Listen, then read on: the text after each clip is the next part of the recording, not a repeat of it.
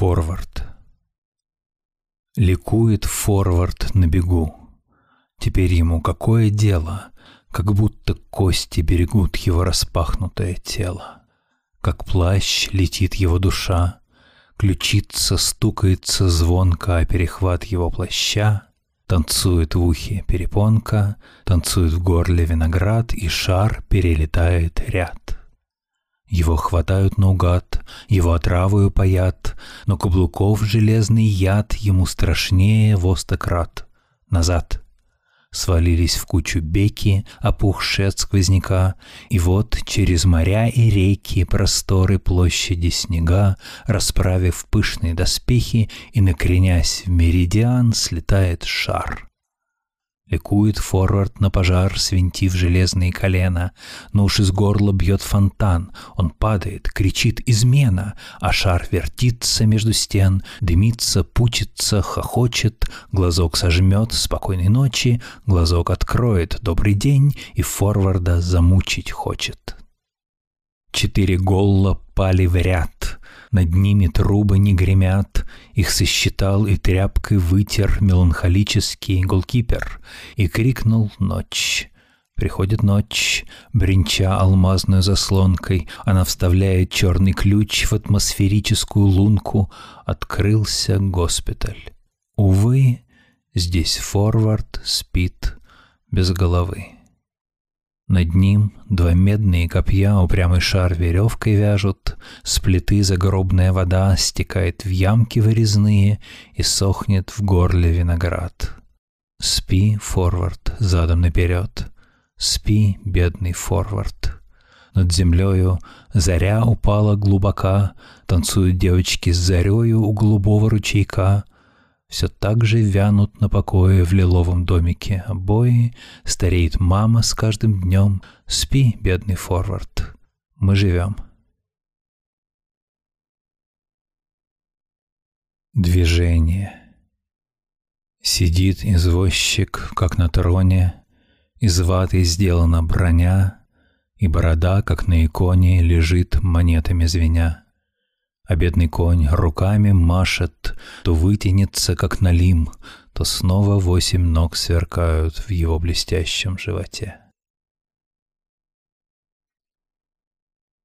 Фокстрот В ботинках кожи голубой, в носках блистательного франта Парит на воздухе герой в дыму гавайского джаз-банда — Внизу бокалов воркотня, внизу ни ночи нет, ни дня, Внизу на выступе оркестра, как жрец качается маэстро, Он бьет рукой по животу, он машет палкой в пустоту, И легких галстуков извилина на грудь картонную пришпилена.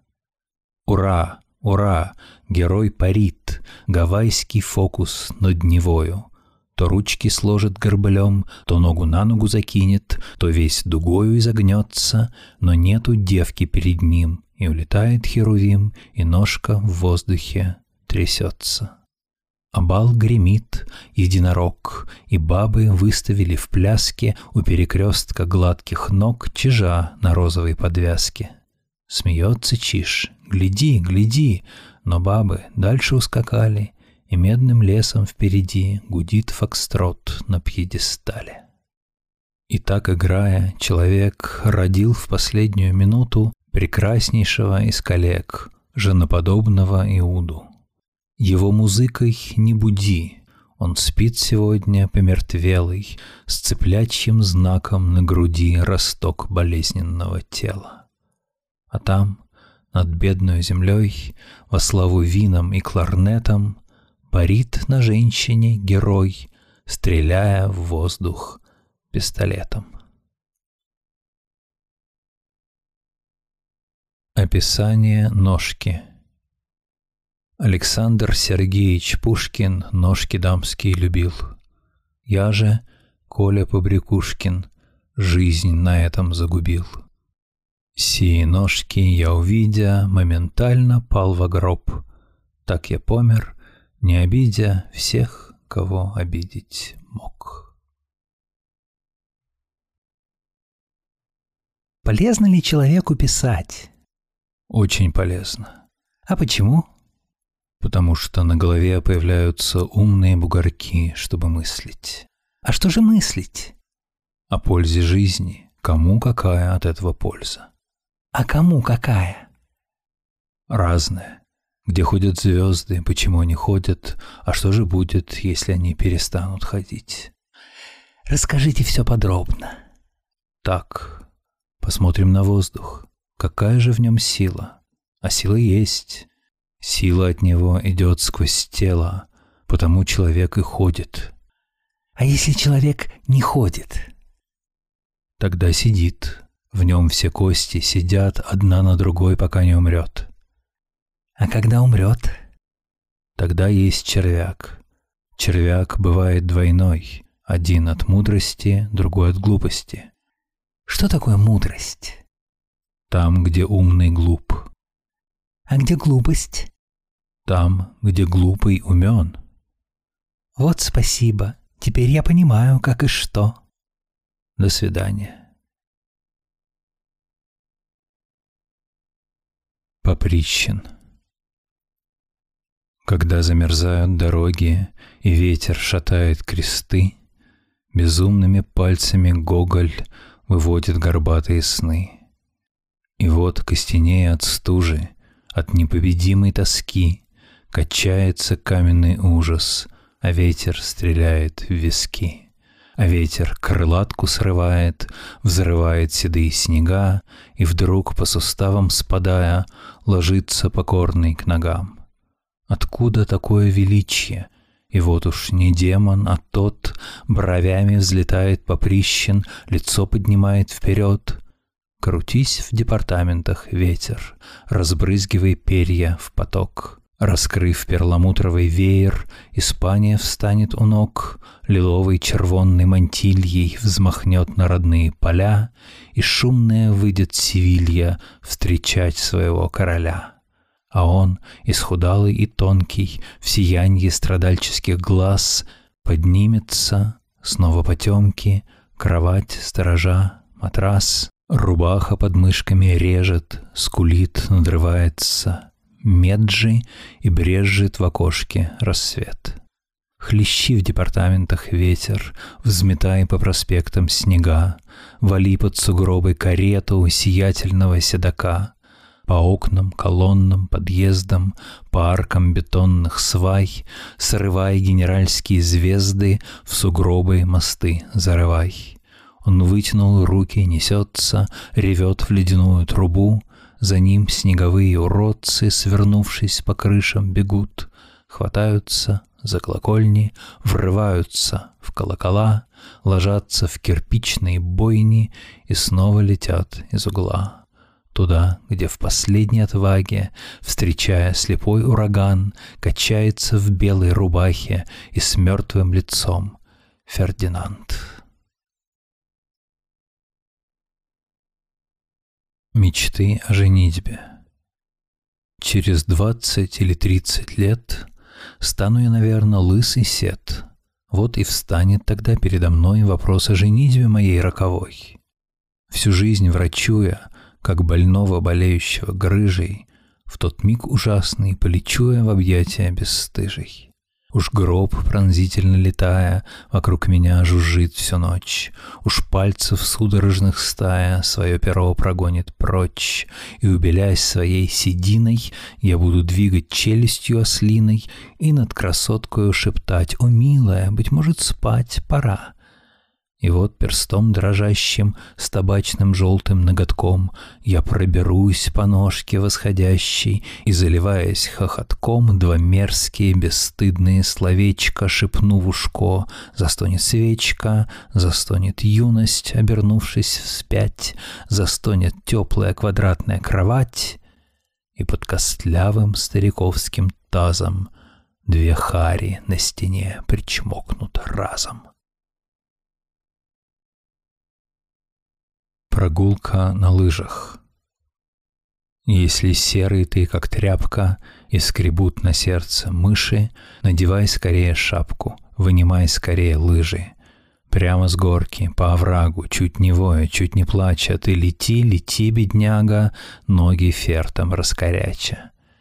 Ты лети, лети по снегу, словно пташка из-под ели, лыжи вылечат калеку. В самом деле, в самом деле. Если где-нибудь мужчина не имеет аппетита, поразмысли, где причина столь мучительного вида — он ни щей не ест, ни каши, по ночам ревет с просонок и по дому уходит даже от тоски в одних кальсонах.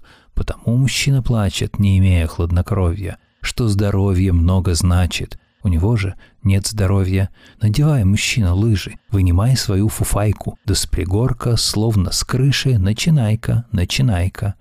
Почему иная дева вид имеет вроде стула, загребает ножкой влево, а сама весьма сутула. Целый день она считает, пишет разные бумажки, а потом во сне и кает, и лекарство пьет из чашки. Потому плоха девица и на стул весьма похожа, что на воздух не стремится, чтобы вся дышала кожа. Надевай, девица, лыжи, вынимай свою фуфайку, да с пригорка, словно с крыши, начинай-ка, начинай-ка. Кто б ты ни был, мой читатель, но когда на сердце скука, Помни, лыжа — твой приятель. Или, может быть, подруга. Ну-ка с горки вдоль по следу побежали, полетели, лыжи вылечат калеку, в самом деле, в самом деле. Самовар. Самовар, владыка брюха, драгоценный комнат поп.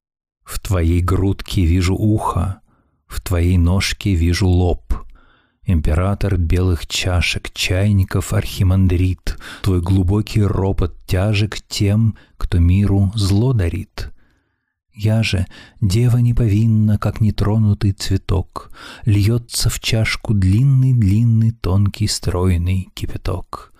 И вся комната малютка расцветает вдалеке, Словно цветик-незабудка на высоком стебельке. Семейство художника. Могучий день пришел. Деревья встали прямо, вздохнули листья, в деревянных жилах вода закапала, квадратное окошко над светлой землей распахнулось, и все, кто были в башенке, сошлись взглянуть на небо, полное сияние. И мы стояли тоже у окна — была жена в своем весеннем платье, и на руках Никитушка сидел, весь розовый и голый, и смеялся. И глазки, полные великой чистоты, смотрели в небо, где сияло солнце. А там внизу деревья, звери, птицы, большие, сильные, мохнатые, живые, сошлись в кружок, и на больших гитарах, на дудочках, на скрипках, на волынках вдруг заиграли утреннюю песню Никитушки — и все кругом запело. И все кругом запело, так что козлик и тот пошел скакать вокруг амбара. И понял я в то золотое утро, что смерти нет, и наша жизнь бессмертна. Все, что было в душе, все как будто опять потерялось, и лежал я в траве и печалью и скукой томим — и прекрасное тело цветка надо мной поднималось, и кузнечик, как маленький сторож, стоял перед ним. И тогда я открыл свою книгу в большом переплете, где на первой странице растения виден чертеж. И черна и мертва протянулась от книги к природе, то ли правда цветка, то ли в нем заключенная ложь и цветок с удивлением смотрел на свое отражение и как будто пытался чужую премудрость понять.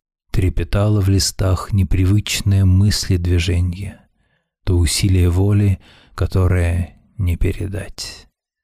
И кузнечик трубу свою поднял, и природа внезапно проснулась, и запела печальная тварь словословие уму.